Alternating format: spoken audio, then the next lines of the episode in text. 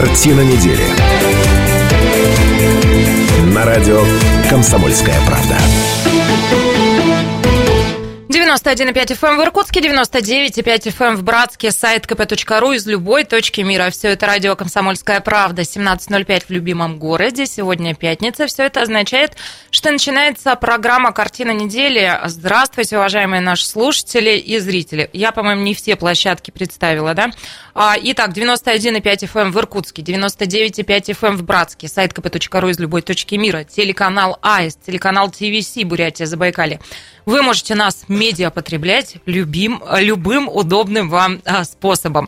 Ну, собственно, каждую пятницу мы собираемся в этой студии для того, чтобы обсудить главные события 7 уходящих дней. И самый счастливый человек за этим столом сейчас, в этот момент времени, в эту минуту, это доктор исторических наук, профессор, патриарх программы, патриарх Кайназоевич Станислав Гольдфарб.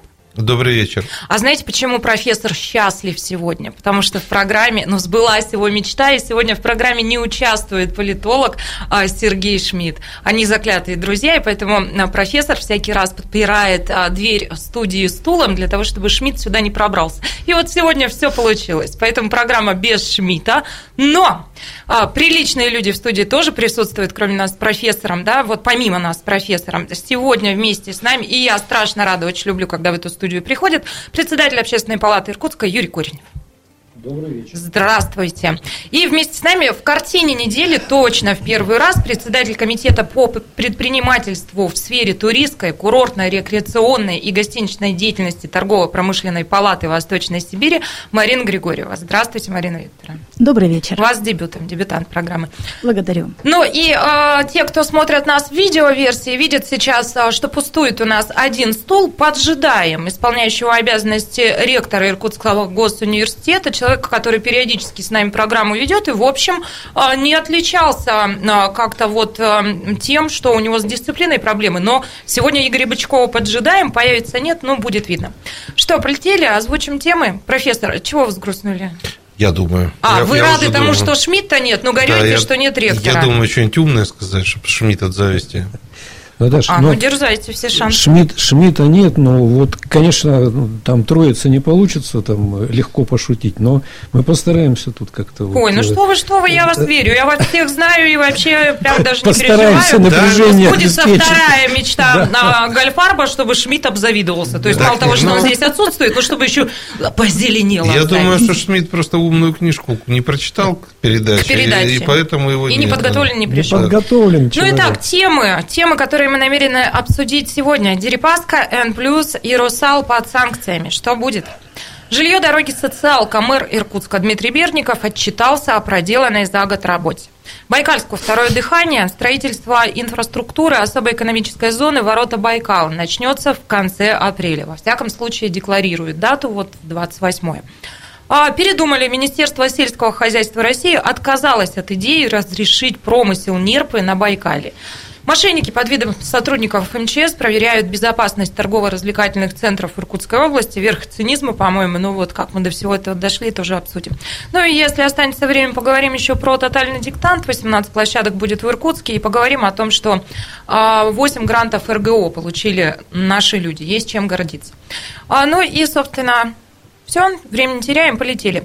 208-005, телефон прямого эфира. Уважаемые слушатели, первый вопрос у меня к вам такой. Начинаем обсуждать санкции, то, что произошло ровно неделю назад, в предыдущую пятницу. Как вы думаете, какие последствия все может это иметь для нашего региона? 208-005, присоединяйтесь, пока даю вводную соведущим, хотя, полагаю, вы все это знаете, да? 6 апреля Минфин США ввел санкции против 24 россиян и 15 связанных с ними компаний. После введения санкций граждане США обязаны прекратить все коммерческие отношения с включенными в список компаниями. В список, что нам с вами здесь интересно, да, и что нас поцарапало, а может быть поцарапает, а может быть мимо пройдет, не знаю, обсудим. В список в том числе попал олигарх Олег Дерипаска, энергетическая компания Эн+ и Русал. А после этого «Русал», владеющий 2 алюминиевыми заводами в Иркутской области, предупредил инвесторов о риске технического дефолта из-за санкций. Правительство России, в свою очередь, намерено как-то поддержать компании, которые попали в этот санкционный список. «Русал» планировал также возобновить, что, в общем, меня в этой истории, да, задело, также возобновить строительство Тайшетского алюминиевого завода совместно с РусГидро. Стоимость участия составляла более 319 миллионов рублей. После введения санкций генерирующая компания заявила, что будет теперь анализировать, разумеется, риски, которые, разумеется, вот возникли. Ну что, давайте как-то все это обсудим, но прежде в Шелехов перенесемся. Корреспондент «Комсомольской правды» Яна Лисина побывала там. И сначала давайте послушаем сотрудника администрации Шелеховского городского поселения. Это Константин Орлов. Вот что рассказывает он. В случае, допустим, если Иркас у нас закрывается, то страдают у нас малый бизнес, то есть обслуживающий персонал, маршрутные такси, которые большой поток туда возят народа, очень им связано. Магазины, кафе, тоже они будут страдать от этого. Поток-то людей уменьшится, у которых есть деньги. Те рабочие, которые трудятся на Ирказе, они платят НДФЛ, и это непосредственно идет в бюджет города Шелехова. А НДФЛ сейчас, насколько я знаю, это 2-я позиция по наполняемости бюджета. И если судить по уровню заработных плат работников Ирказа и других отраслей, то у них намного выше, этот процент тоже, соответственно, уменьшится. Ну вот, и еще несколько цифр давайте вашему вниманию и вниманию слушателей и зрителей предоставлю. Лаль, дай нам, пожалуйста, цифру дня. Цифра дня. 60% доля предприятия в объеме отгруженных товаров собственного производства Шелехова. 27,8% доля нашего региона в экспорте алюминия в 2017 году. 400 тысяч тонн алюминия в год составляет мощность одного завода. Основные потребители – авиационная, автомобильная, строительная, упаковочная и электротехническая промышленность. Покупают как российские, так и зарубежные предприятия в Европе, Азии и Северной Америке. Итак, я повторю вопрос для слушателей и зрителей. Есть ли жизнь после санкций? Как все это на нас с вами повлияет? 208-005, высказываете ваши соображения. Ну и с тем же вопросом я выхожу к моим соведущим. Прошу вас, что думаете последует за всем этим? Ну, вы так на меня пристально посмотрели, что я начну. Ну, ты же всегда начинаешь. Ну да, я распасующий. А мы закончим, да? Ну, во-первых, поучаствуем, конечно. Хочу, значит, немножко уточнить. В Тайшете полным ходом до сего момента шла стройка над Тайшетским алюминиевым заводом. Что сейчас там происходит, не знаю, но... Я же вам рассказала. Риски будут оценивать сейчас, заморозят. Ничего пока не заморозили, будут считать. Ну, в телевизоре уже и в газетах уже обо всем рассказали, сколько, собственно, Америка покупает. В этом смысле нам не страшен серый волк. Теперь что страшно? Ну, страшно то, что 4,5 тысячи рабочих могут остаться без заработной платы. Это действительно плохо. Это так... Ну, в общем, катастрофа, наверное. Ну да, если учесть, что в Шелехове там 50 тысяч населения, так примерно, то практически каждая семья может пострадать.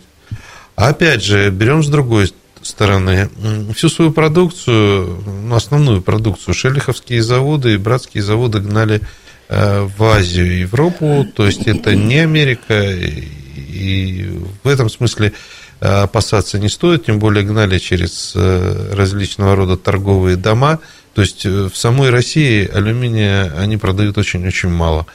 Мне кажется, что примерно та же история, что с саянским пластом, когда одно время закрыли внешние рынки, переориентировались на внутренний рынок. Заметили, стало больше кресел пластмассовых, стаканчиков одноразовых и так далее. А окна стали делать день и ночь. Да, здесь мы получим сковородки собственного производства, не китайские, да. Тефлоновые. Чем мы делать с ними будем? Да. Рынок сбыта всегда есть. Что мы сейчас делаем? Покупаем не наши. Поэтому, завершая свое выступление, хочу сказать, что, конечно, это... Да, на алюминиевый завод. Спасибо большое профессору. Ну, а мы останемся и продолжим уже через пару минут. 208-005. К чему приведут санкции, как думаете вы? Присоединяйтесь. Картина недели. На радио «Комсомольская правда».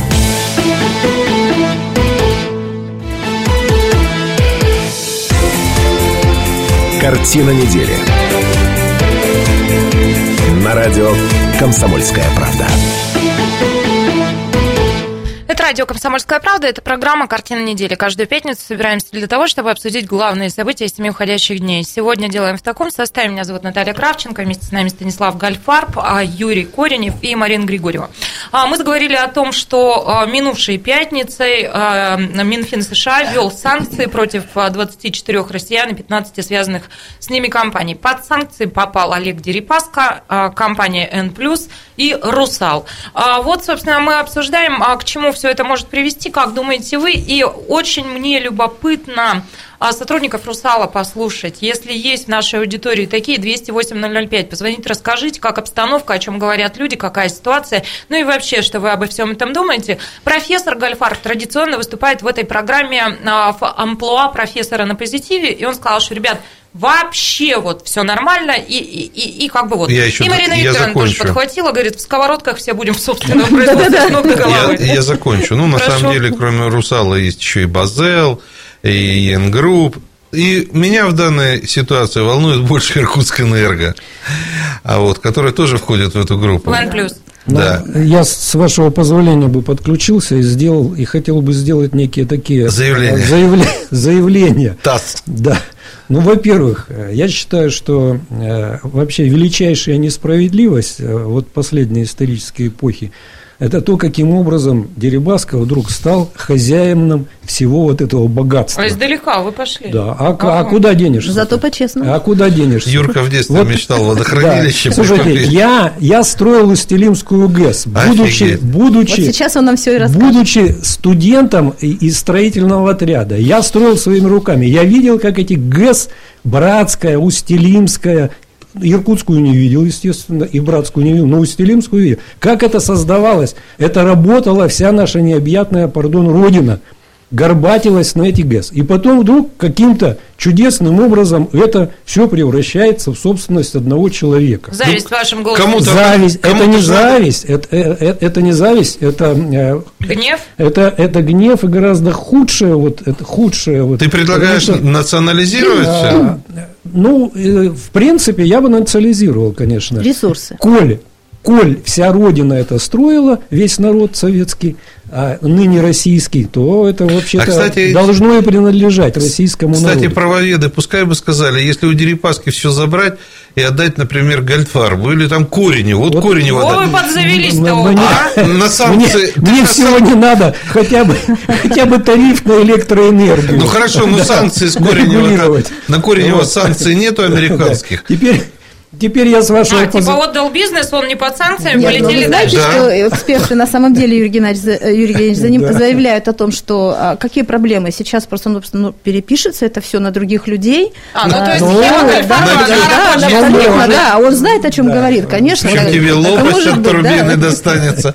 Может быть. Но смотрите, значит, теперь я вот совершенно с другой стороны заеду, понимаете, как это все может намолкнуться. Да, вот любопытно. Самое противное, что возможно в этом раскладе, это увеличение стоимости на киловатт-час. Да. Потому что я не исключаю этого варианта, что все вот эти потери и утраты, которые в офшорных значит, различных юрисдикциях, безусловно, будут перекладываться на нас с вами, на всех. Вот. Ну, мы сейчас это все переварим, размышляем. Пока давайте уступим микрофон слушателям и зрителям. 208-005, телефон прямого эфира. Вместе с нами Лидия. Прошу вас, здравствуйте.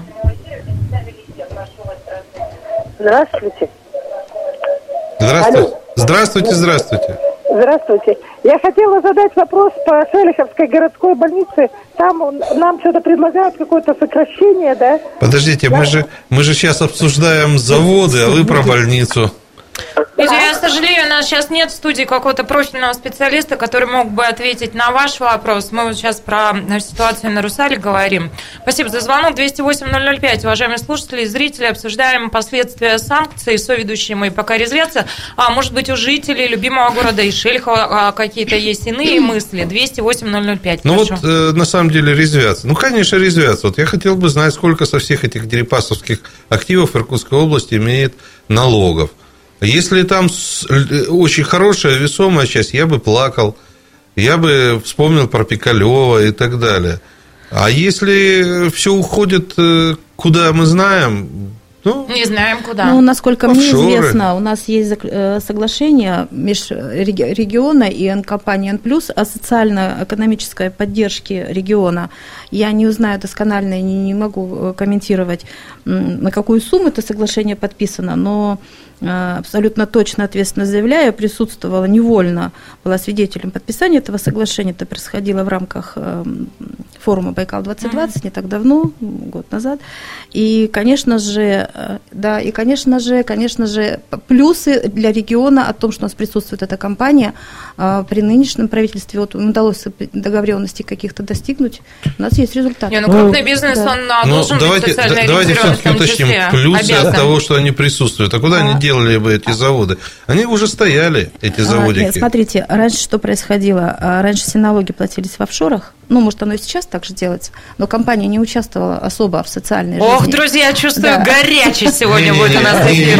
Я хочу вас поправить. Ну, не совсем так, конечно. Все время они платили в Иркутской области. Платили налоги, да. И было социальное партнерство. Ой, профессор, а дайте Марине Викторовне договорить. Жуть, как интересно. Ну, платили, а вы вообще, ну, вот я могу быть дилетантом, у нас все-таки Юрий Евгеньевич все-таки депутат, и вообще два умных мужчины, я тут... Ну, давайте в форме вопроса. А почему у нас там вдруг... Вот как вы думаете, почему профицитный бюджет в регионе вдруг образовался? Иркутская нефтяная компания. Ответ готов. Не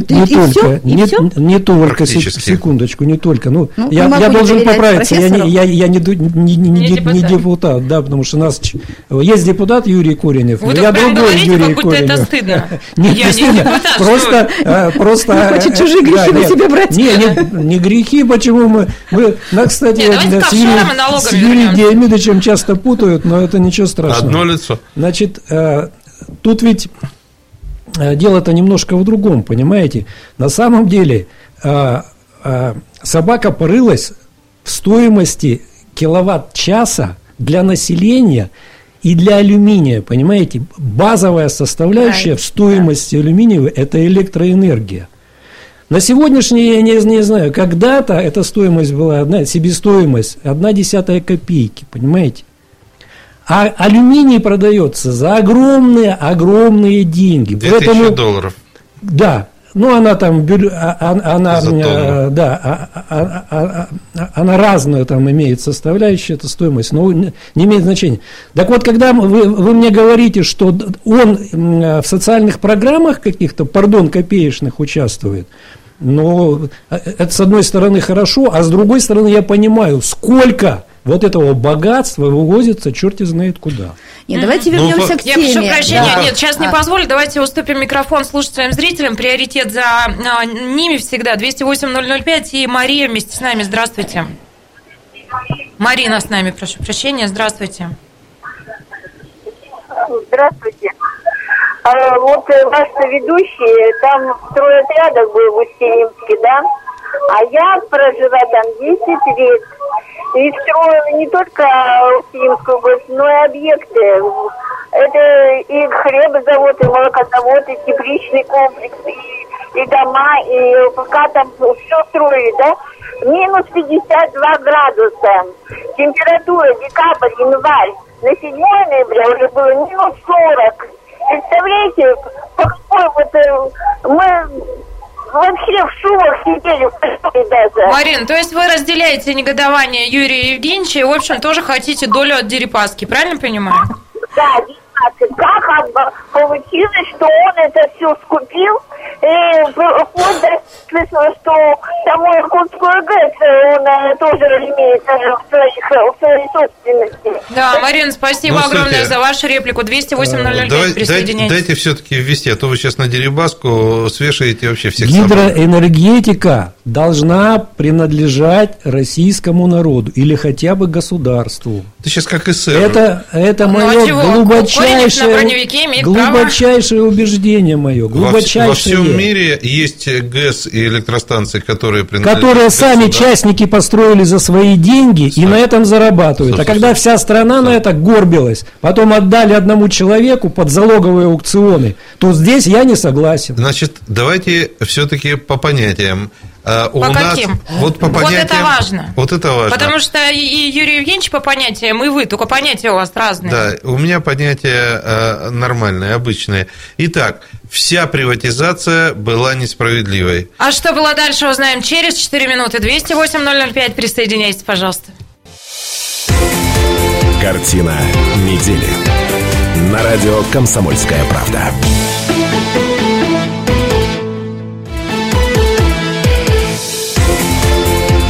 Картина недели.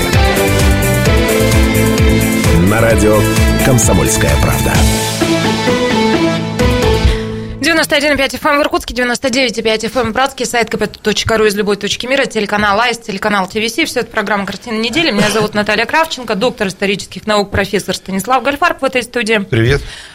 И вместе с нами сегодня председатель комитета по предпринимательству в сфере туристской, курортно-рекреационной и гостиничной деятельности Торгово-промышленной палаты Восточной Сибири. Надо нам придумать большую перемену, как короче вас называть. Эфир заканчивается. Марина Григорьева с нами. Называть вот так надо, и все. Давайте так. И председатель общественной палаты Иркутска Юрий Коренев. Добрый вечер. Мы заговорили о том, к чему приведут санкции, и в частности то, что Дерипаска, Эн+, Русал попали под санкции.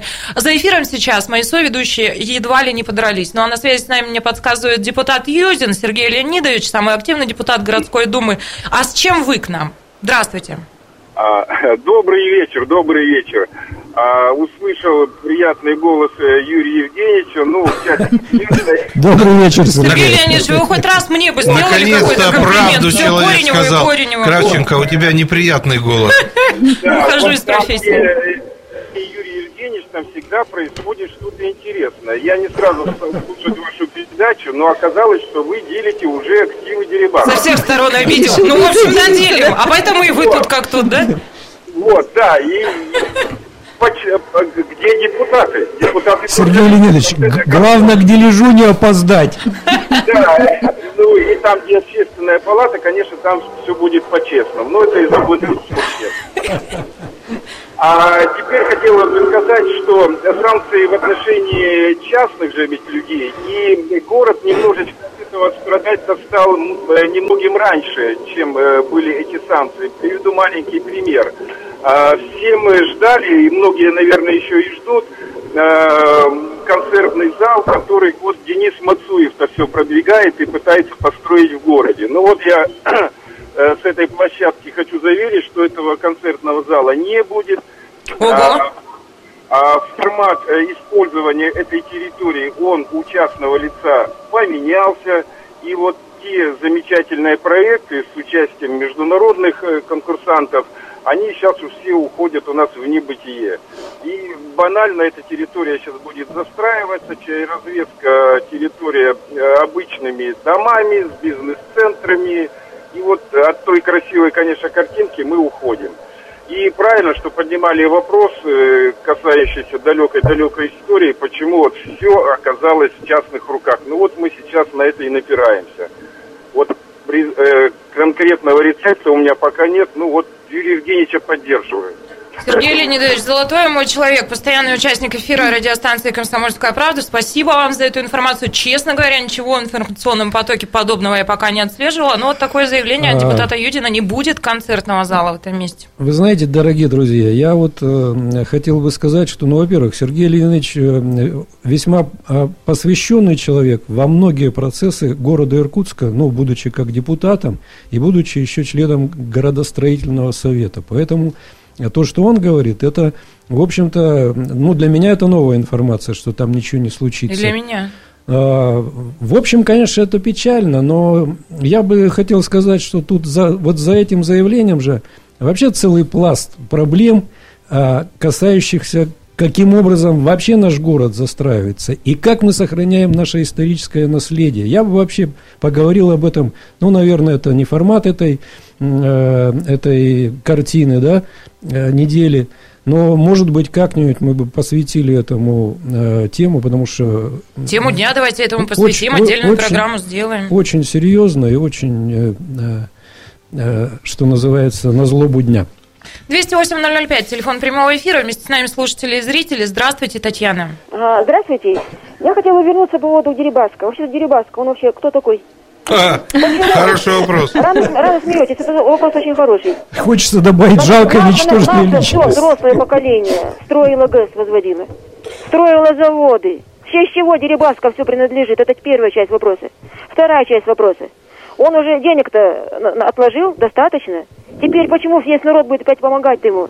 Это мы уже проходили в 2008 году. Мы помогли опять 7 миллиардерам. А вот у меня вопрос к вам. Подождите меня, пожалуйста, не перебивайте, я доскажу. А теперь, пусть он теперь с денежек, которые он вывозил за границу, в офшорные зоны, пусть он выплачивает теперь. Вертолеты, самолеты, там... А кому и как выплачивает? Как пусть он теперь государство отдает обратно. И пусть он зарплату платит на деньги. Так ему могут денежки-то не отдать. Секунду, у профессора к вам вопрос. Я хотел бы с вами поговорить. Давайте поговорим. А скажите, пожалуйста, вы готовы стать директором завода? А для этого есть государство. Нет, государство... Я не училась этому. Не учились. Я просто хотел бы с вами поговорить вот о чем, что это не такое простое дело руководить отраслями, заводами. Но только один Дерипаска у нас. Он кто такой? Ну хорошо, придет не Дерипаска. Но подождите, придет не Дерипаска, а сейчас любую фамилию назову. Кто-то обидится. Пупкин придет. Или дважды неправильная Пупкин. Фамилия для... Станислав Филосифович. Когда его научили, как деньги вывозить, да? Но... частная собственность. Вот он говорит, но это разговор ни о чем. Вы знаете, революция 17-го года вот с этого и началась. Всем казалось, что вот Гучков или другой олигарх, они плохие, а вот мы все можем сделать. Мы не говорим хорошие или плохие, но это так не должно быть. Так не должно быть. Вот он строит себе завод, как за границей. Построил завод, прибыль его. В честь чего все население строило заводы, фабрики? Какой Дерипаска? Не может справиться. Нужно было все эти риски просчитать. Основу подберет государство. Что у нас нет нормальных людей? Так что... Да, Татьяна, спасибо большое. 208-05. Я можно поддержу слушателя нашего? Вы знаете, управлять бизнес-проектом, где закладывается несколько тысяч рентабельности, вот которая... несколькими тысяч процентов, да, несколько тысяч процентов бизнес-проекту, если у тебя рентабельность, пардон, и обезьяна может управлять таким процессом. Нет, про обезьяну я не согласилась. Но давайте все-таки мы все люди с высшим образованием. Вот я хотел бы какую-то ноту мира внести сюда, эту веточку в клювике голубя. Мы многого... Вы хороший. Станислав Иванович, какая рентабельность, допустим, у вас в газете? У меня вообще рентабельности в газете нету, да, к сожалению. Вот здесь сложно управлять. Я здесь с вами соглашусь. Попробуй вот на нулевой рентабельности заплатить зарплату, налоги и еще многое-многое чего. Вот, понимаете, и все-таки я хотел бы внести следующую ноту. Мы здесь собрались не для того, чтобы судить, а для того, чтобы обсуждать.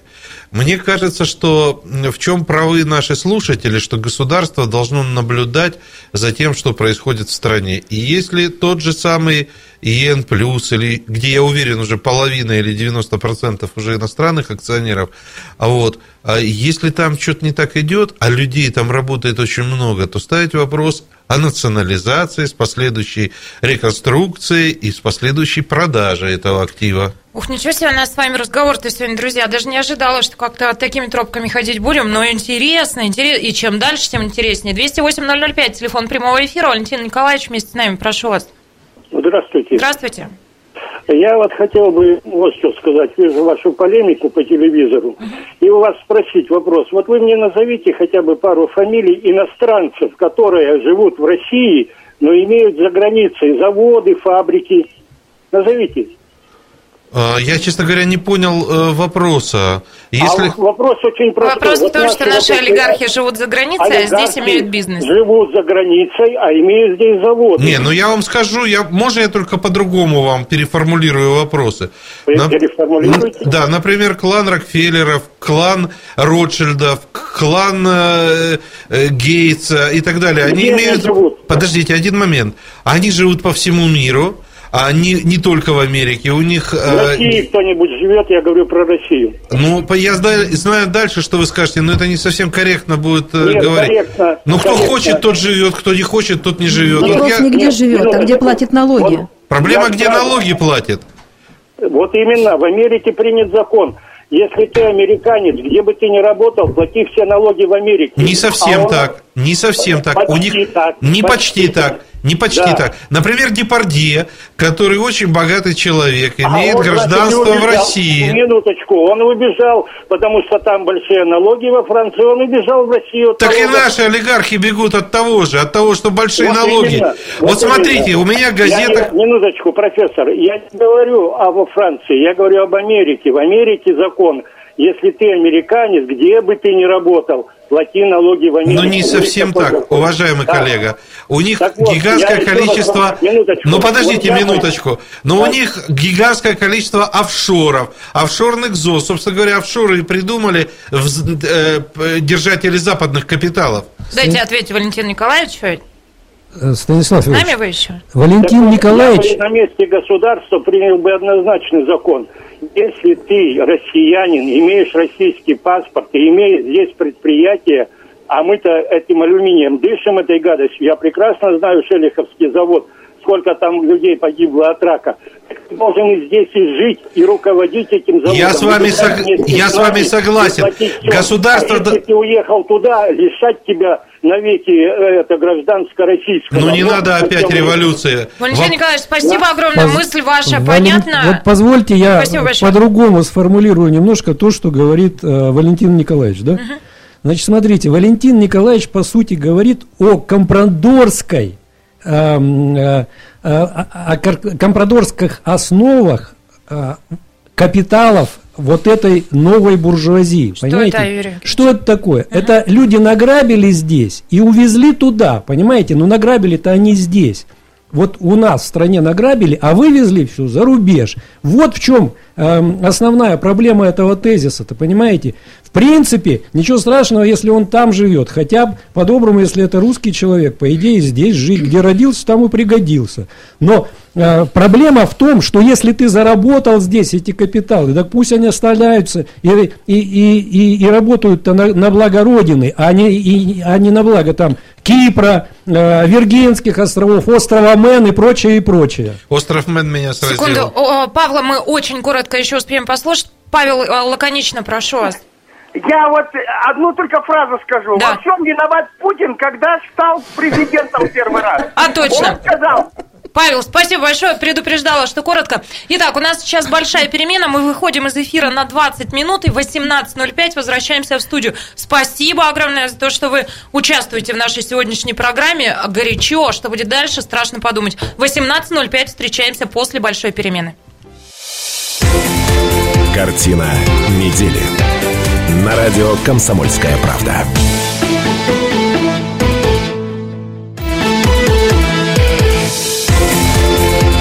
Картина недели. На радио «Комсомольская правда». 91.5 FM в Иркутске, 99.5 FM в Братске, сайт kp.ru из любой точки мира, телеканал АИС, телеканал ТВС, все это радиостанция «Комсомольская правда», все это программа «Картина недели». Меня зовут Наталья Кравченко. Здравствуйте, уважаемые слушатели и зрители. В пятницу вечером мы собираемся в этой студии для того, чтобы обсудить главные события 7 уходящих дней. Представлю вам моих соведущих. Это... Постоянный ведущий программы, да, доктор исторических наук, профессор, патриарх Кайназоевич программы «Картина недели» Станислав Гольдфарб. Добрый вечер, уважаемые. С постоянной своей рубрикой, а помню, еще в 19 веке случай был, правда, пока эта рубрика еще не прозвучала, но полагаю, что сейчас доберемся. А вместе с нами сегодня председатель Общественной палаты Иркутска Юрий Коренев. Я. Да, это вот этот человек.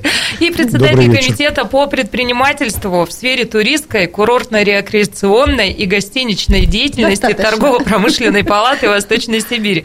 Марина Григорьева с нами. Марина Викторовна, я вам очень рада, правда. Удивляюсь, просто сижу всему, что происходит в студии, и ну, рада, что так совпало, что вот в таком составе у нас сегодня ведущие было горячо. Полагаю, что и будет и дальше. Но темы, которые мы хотим обсудить. Жилье, дороги, социалка. Мэр Иркутска Дмитрий Бердников отчитался о проделанной за год работе. Байкальску второе дыхание. Строительство инфраструктуры особой экономической зоны ворота Байкала начнется в конце апреля. Передумали. Министерство сельского хозяйства России отказалось от идеи разрешить промышленность промысел, нерпы на Байкале. Полагаю, что этого хватит на оставшийся час программы. 208-005, телефон прямого эфира. Уважаемые слушатели и зрители, присоединяйтесь. Но прежде такая у меня еще к вам вводная. Мы хотели... Наверное, даже не обсудить, я не знаю, насколько мы можем здесь обсуждать. В общем, одно из громких событий недели – это не продление контракта главного врача перинатального центра Ирины Ежовой. Чуть ранее она сложила полномочия председателя Думы Иркутска. Мы Ирину Всеволодовну приглашали к нам в программу, но по своим причинам пока она к нам не пришла. Я надеюсь, что придет и сама еще обо всем расскажет. Но поскольку это заметное, очень необсуждаемое событие, мы не можем хотя бы не упомянуть об этом. И если хотите как-то высказаться на этот счет, то прошу вас. Ну, позвольте, я тут пару слов скажу так достаточно аккуратно. Вы знаете, мне показалось, что Ирине Всеволодовне просто не хватило политического ресурса. Она каким-то образом, видимо, его, ну, что называется, растеряла по ходу деятельности, несмотря на то, что достаточно, в общем-то, человек интересный, очень приличный и, в общем, эффективный. Но так получилось, что как-то и с депутатами не сложилось, и с администрацией, и с одной, и с другой. И вот по совокупности, мне кажется, вот, ну, так... Таков итог, да? Ну, в общих чертах, ну, взгляд со стороны, я бы так сказал. Угу. Ну, что я могу сказать от слова «паразит»? Ну, политика – это всегда не очень простое дело. Всегда есть «за», всегда есть «против», всегда есть игры.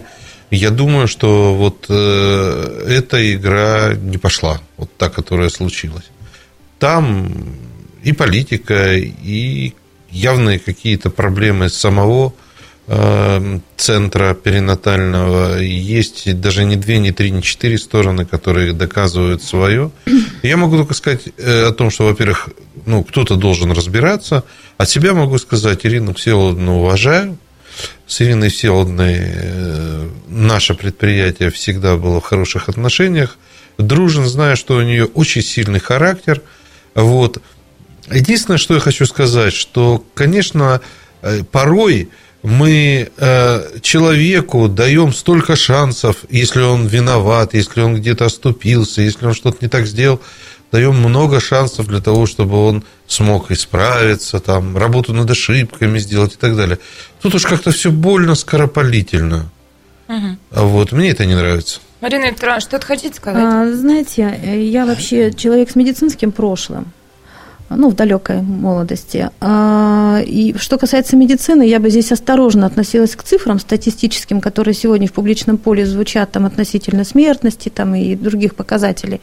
И не ставила бы во главу принимаемых решений именно вот такие данные.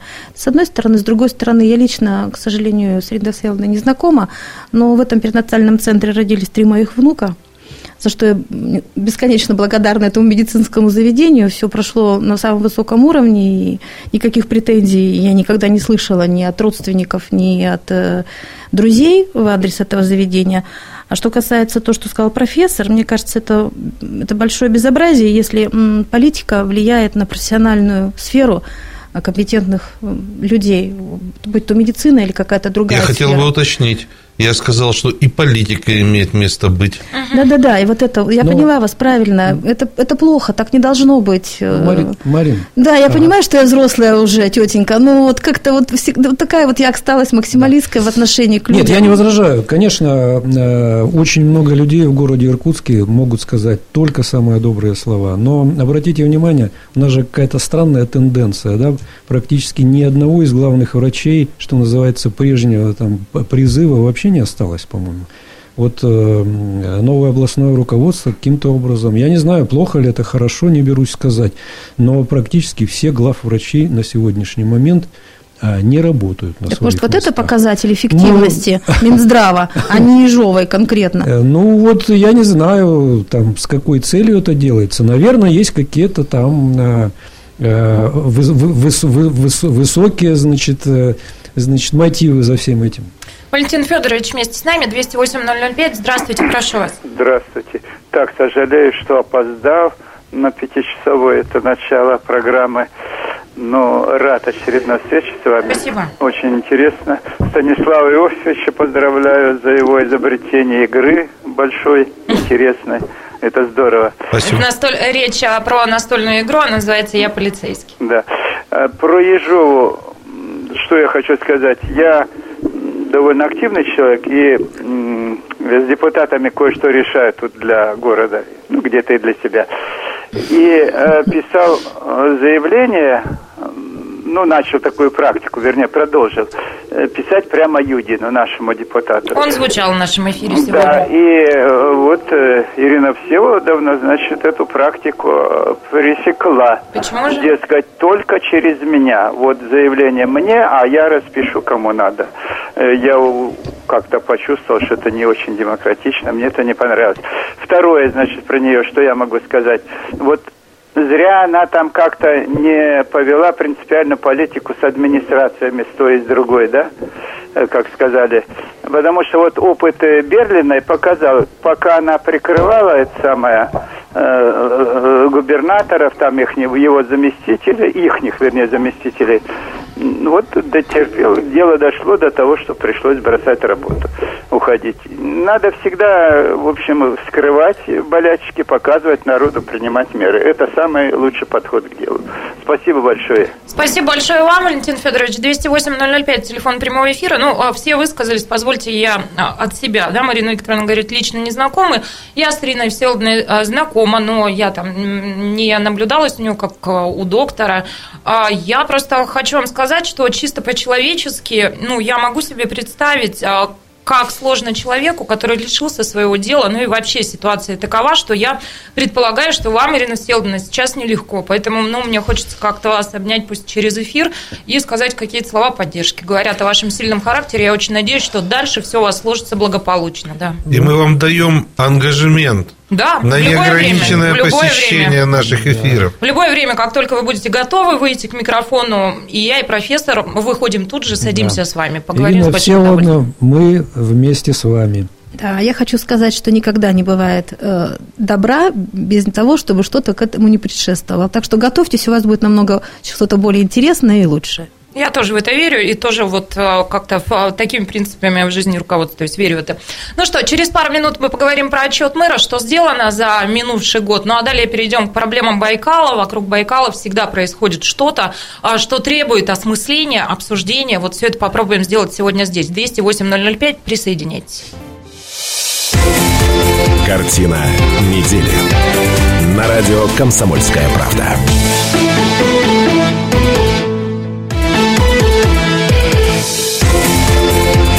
Картина недели. На радио «Комсомольская правда». Это радио «Комсомольская правда», это программа «Картина недели». В этой студии Шмидта сегодня нет, но есть Гольдфарб и Кравченко, из привычных вам ведущих. И также вместе с нами сегодня Марина Григорьева, здравствуйте. Здравствуйте. И Юрий Коренев. Добрый вечер. Да, давайте поговорим о том, что на этой неделе, буквально вчера, по-моему, состоялся ежегодный традиционный отчет мэра, руководитель... Градоначальник Дмитрий Бердников рассказывал о том, что сделано за минувший год. Долго не буду вводные какие-то давать. Давайте, собственно, градоначальника и послушаем. Достижения. Иркутск значительно преобразился. Проведено масштабное благоустройство города. Появились десятки новых общественных пространств. Приведены в порядок сотни иркутских дворов. Выполнен беспрецедентный по объему ремонт дорог. Построены и введены в эксплуатацию новые школы и детские сады. Продолжают строиться социально значимые объекты. Все эти изменения стали возможны благодаря нашему совместному труду. Преобразование Иркутска идет при активной поддержке горожан. Только благодаря такому плодотворному сотрудничеству городских властей, общественных организаций, бизнес-сообщества, неравнодушных иркутян областной центр становится комфортнее, красивее, лучше и безопаснее. Это градоначальник Дмитрий Бердников, но это о том, что было. Да? Дальше поговорим о том, что будет. В одной из самых важных сфер, наверное, обеспечения жизнедеятельности городского хозяйства. Ну, а чем сердце успокоится, это мы уже как раз с вами подключимся, да, и поговорим. Давайте, Бердников, про дороги, которые в планах. Будут построены подходы к Маратовской развязке, сделаны объездные дороги микрорайонов Первомайский, Университетский, Юбилейный. Начнем ремонт улиц Карла Маркса, Полярной, Ушаковской, Безбокова, Петрова, Аргунова, Костычева, генерала Доватора. Важно подчеркнуть, ремонт дорог сейчас осуществляется комплексно. Не просто укладывается асфальт, а ремонтируется проезжая часть. И рядом благоустраивается территория, оборудуются тротуары, укладывается бордюрный камень. Где-то идет озеленение территории. Также большое внимание уделяется безопасности. Устанавливаются соответствующие знаки, пешеходные ограждения, лежачие полицейские, наносится разметка. Нами поставлена амбициозная задача. К 2025 году привести в нормативное состояние более 80% дорог города. Дмитрий Бердников, мэр города Иркутска, на традиционном ежегодном отчете мэра. Я знаю, что профессор там присутствовал, да, о своих эмоциях, ощущениях расскажет. Остальные сведущие не были на отчете? Ну, были. Прекрасно. О чем я вообще вас спрашиваю? Я только сегодня получила приглашение на послание губернатора, поэтому ничего сказать не могу. Ладно, мы сейчас все это обсудим, но пока уступим микрофон нашим слушателям, зрителям. 208-005, телефон прямого эфира. Александр вместе с нами. Здравствуйте. Алло. Да, прошу вас. Здравствуйте. Ага. Меня зовут Александр Анатольевич. Я работаю на Иркутском алюминиевом заводе уже больше 20 лет. Да. И знаю, да, ситуацию изнутри. Да. Так что вот такие вот дела, что у нас, да, конечно, как сказать. О чем сейчас говорят люди, ваши коллеги? Вот вы приходите и о чем вы, не знаю, в курилке разговариваете? Вот что, какие мысли сейчас превалируют? Нет, все нормально. Все будет хорошо. Мы знаем, что... Да, ничего особо не случится. Что завод будет работать. Вы почему это знаете? Потому что, я знаю изнутри, да. Да и слава богу. Не, слава богу, правда, но что вселяет действительно у вас оптимизм и уверенность? Вот моя соведущая, да, Марина, говорит о том, что, будут сковородки делать, всю Россию обеспечат сковородками. А вас-то что вселяет вот такой оптимизм? А кто-то вам сказал, что, ребят, не волнуйтесь, все будет в порядке. Или, почему вы так настроены? Это большое, большое везение, что вы нам позвонили, хочется изнутри узнать. Наташа, алюминий нужен, куда деться? Дерипаска будет или там кто-то другой. Да. Алюминий-то нужен всегда. Дайте ответить, Александр Анатольевич. На заводе включен, резкий, очень, крупный ресурс экономии. Да, проекты какие-то были, они сейчас закрываются, маленько, замораживаются. Да, все остальное, все. А в остальном прекрасная маркиза. Все хорошо, все хорошо. Зарплату платят? Зарплату платят? Людей на улице никто не... Да, отпускные выдают, зарплату платят? Да. Все. Будет хорошо. Александр Анатольевич, у меня к вам большая просьба. Если это возможно, оставьте, пожалуйста, нашему звукорежиссеру ваш телефон. Возможно, тема как-то будет развиваться. Возможно, мы к вам еще обратимся. Ценный вы ньюсмейкер в данном моменте для нас. Видимо, большая задержка, поэтому, видите, плохо нас он слышит, видит, все это цехом, задержка. Поговорим еще с вами отдельно подробнее. А пока давайте вернемся к отчету мэра. Какие эмоции все это вызывает у вас, какие ощущения, как вам живется в любимом городе? Если позволите, я начну. Да уж, конечно, и на позитиве. Я на первом ряду сидел. Потом придет корень и все испортит. Нет? Быть мэром в Иркутске, быть депутатом, губернатором в Иркутской области именно на этой территории всегда очень сложно. Благословенный регион. Мне показалось, что мэр вступил в пору зрелости. Доклад был зрелый, взвешенный, насколько я свои ощущения могу оценить. Никаких, таких новых картинок я не увидел, но, собственно говоря, это такое хозяйство, где, дай бог, все сохранять, приумножать, двигать вперед.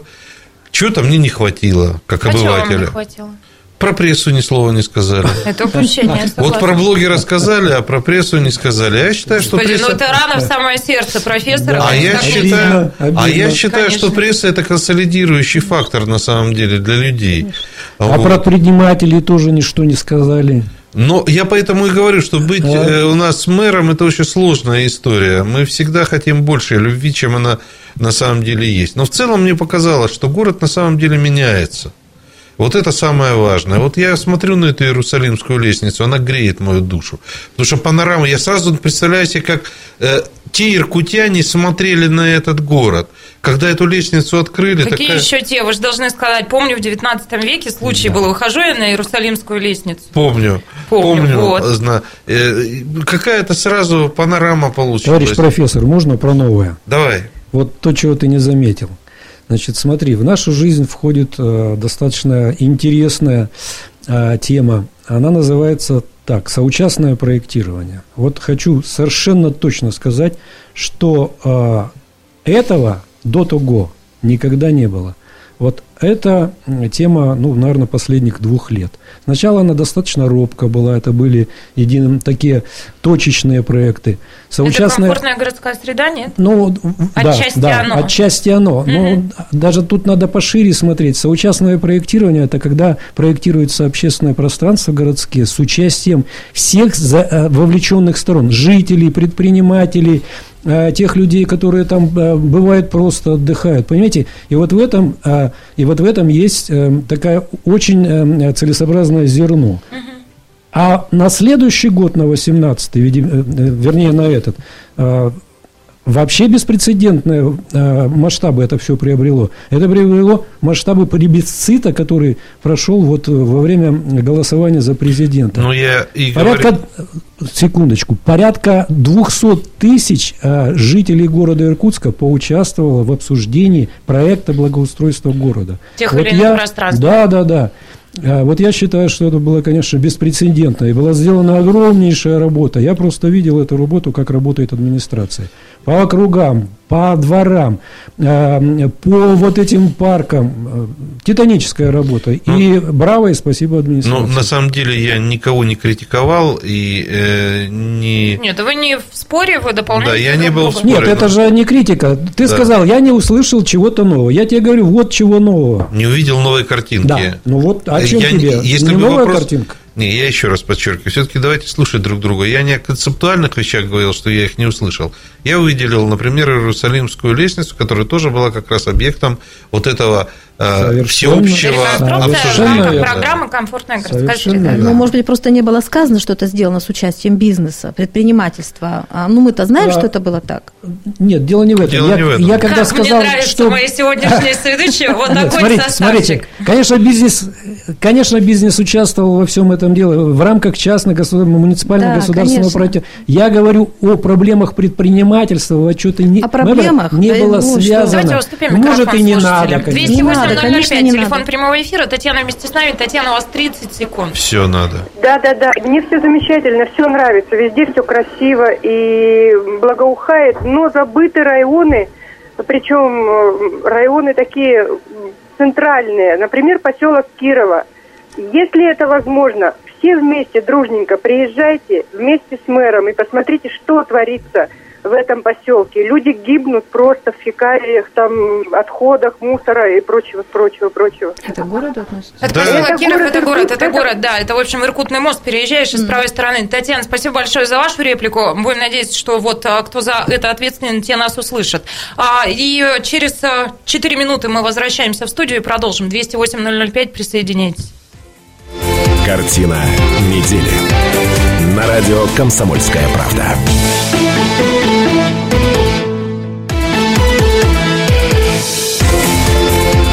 Картина недели.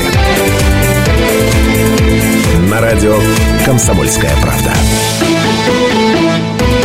91.5 FM в Иркутске, 99.5 FM в Братске, сайт kp.ru из любой точки мира, телеканал АИС, телеканал ТВС. Все это радио «Комсомольская правда», все это программа «Картина недели». Последний фрагмент мы в эфире, обсуждаем главные события 7 уходящих дней. Меня зовут Наталья Кравченко. Еще раз здравствуйте. Вместе с нами Станислав Гольдфарб, который не нуждается в особенном представлении. Здрасте. Председатель Общественной палаты Иркутска Юрий Коренев. Пореже, чем Гольдфарб в этой студии появляется, поэтому я на всякий случай представлю. Добрый вечер. Сейчас воздуха в грудь набрали и поехали. Председатель комитета по предпринимательству в сфере туристской, курортной, рекреационной и гостиничной деятельности Торгово-промышленной палаты Восточной Сибири, депутат «Картины недели» Марина Григорьева. Здравствуйте. Добрый вечер. И в этой части программы мы идем на следующую тему и хотим обсудить вот что. Байкальску второе дыхание, строительство инфраструктуры, особой экономической зоны «Ворота Байкала» начнется в конце апреля. Все, что касается разных особых экономических зон на Байкале, вызывает у меня большой скепсис, потому что давно в профессии, давно работаю, седлаю информационный поток, периодически что-то всплывает, потом все отыгрывается назад, потом вот опять.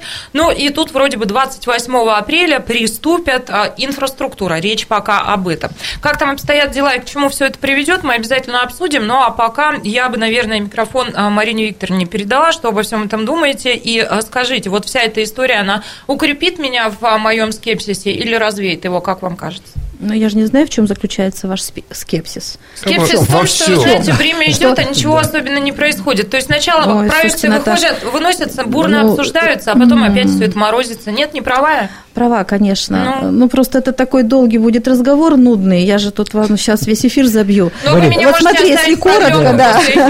Сколько раз мы обсуждали всякие разные концепции. Кравченко, ты лучше скажи, с чего там начнут эту зону сейчас. Одна Марина Викторовна. Значит, смотрите, зону огородят забором и проволокой. Хорошее место зоны не назовут, да? Нет, но если серьезно, Законодательное собрание Иркутской области выделило более 120 миллионов рублей целевым назначением для особой экономической зоны.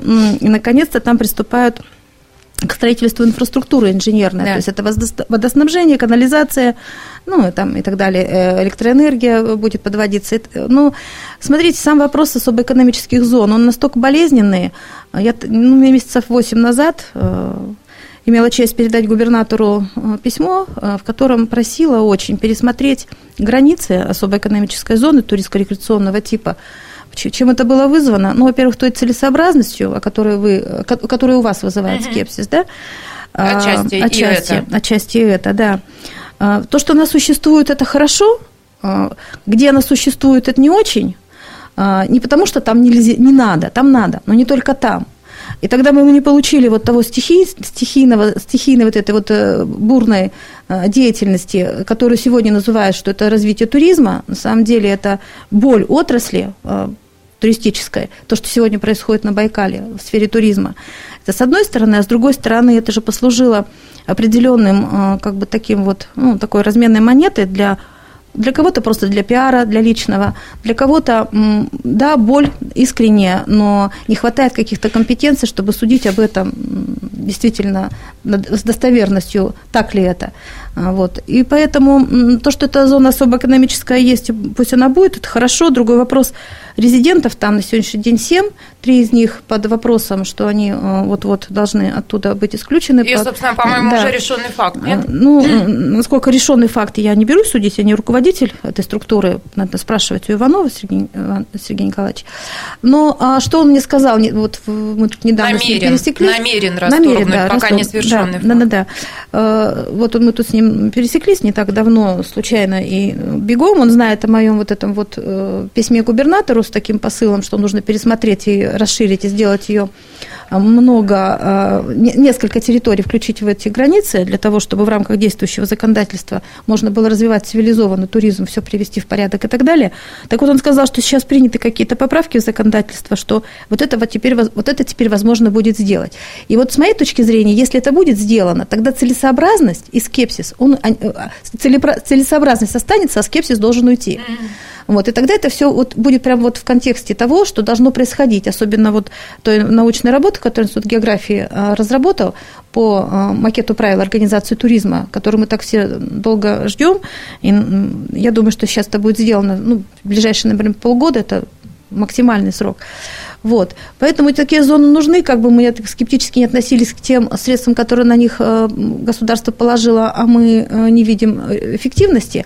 Кстати, вы знаете, что есть закон федеральной об эффективности оценки. За 8 лет вложено 108 миллионов рублей. ну, 8 лет содержится же, в конце концов, офис проектно-сметная документация самой зоны делается. Зарплата там, нет, да. Они там еще сделали экологическую экспертизу проектной документации. Профессор, вы сейчас не вздрогнули на цифре 108 миллионов рублей. Вас как-то обычно будоражат. Ну, за 8 лет 108 миллионов, Наташа, это не так много. Это же не только зарплата и содержание офиса. На самом деле, я разбиралась в этой ситуации год назад. Это вот для тебя, Кравченко, это много. Конечно, я же у вас работаю. А для 100 тысяч людей за 8 лет это не так много. А где 100 тысяч? Ага. Ну, у нас в области 2,5 миллиона, да еще 8 лет прошло. Профессор, возвращайтесь в телефон, мы сейчас немножко не про это, да. Ну, что-то там перепутался. Вот смотрите, у вас же вопрос был как поставлен, хочу вернуться к теме, как вы ее задали. Второе дыхание Байкальску даст особая экономическая зона? Вы же... Ну, второе дыхание как таковое, прямо вот совсем, чтобы задышал город и сказал, ну все, БЦБК, там, мы нашли в части там, трудоустройства людей замену. Нет, конечно. Конечно, нет, потому что, ну, вот такой же вопрос стоял, когда у нас омуль запретили ловить, да, и вот позвонили мне там с компетентных органов и говорят, ну, прокомментируйте, пожалуйста, вот мы теперь, значит, всех рыбаков в туризм отправим, пусть они там работают, это же туризм будем разберу. Не буду соглашаться. А если бы была реальная туристическая зона, это, естественно, для Байкальска выход. То, что сейчас, это не особая туристическая зона, это вообще ничто. Ну, а я сейчас что сказала? Я сказала, что не будет второго дыхания у Байкальска. Нет, вы сказали, не будет в принципе второго дыхания. Дорогие друзья, можно я вот просто с конца начну все это делать? С худого? Ну, наверное, да. Значит, смотрите, по большому счету, почему у нас ничего не получается?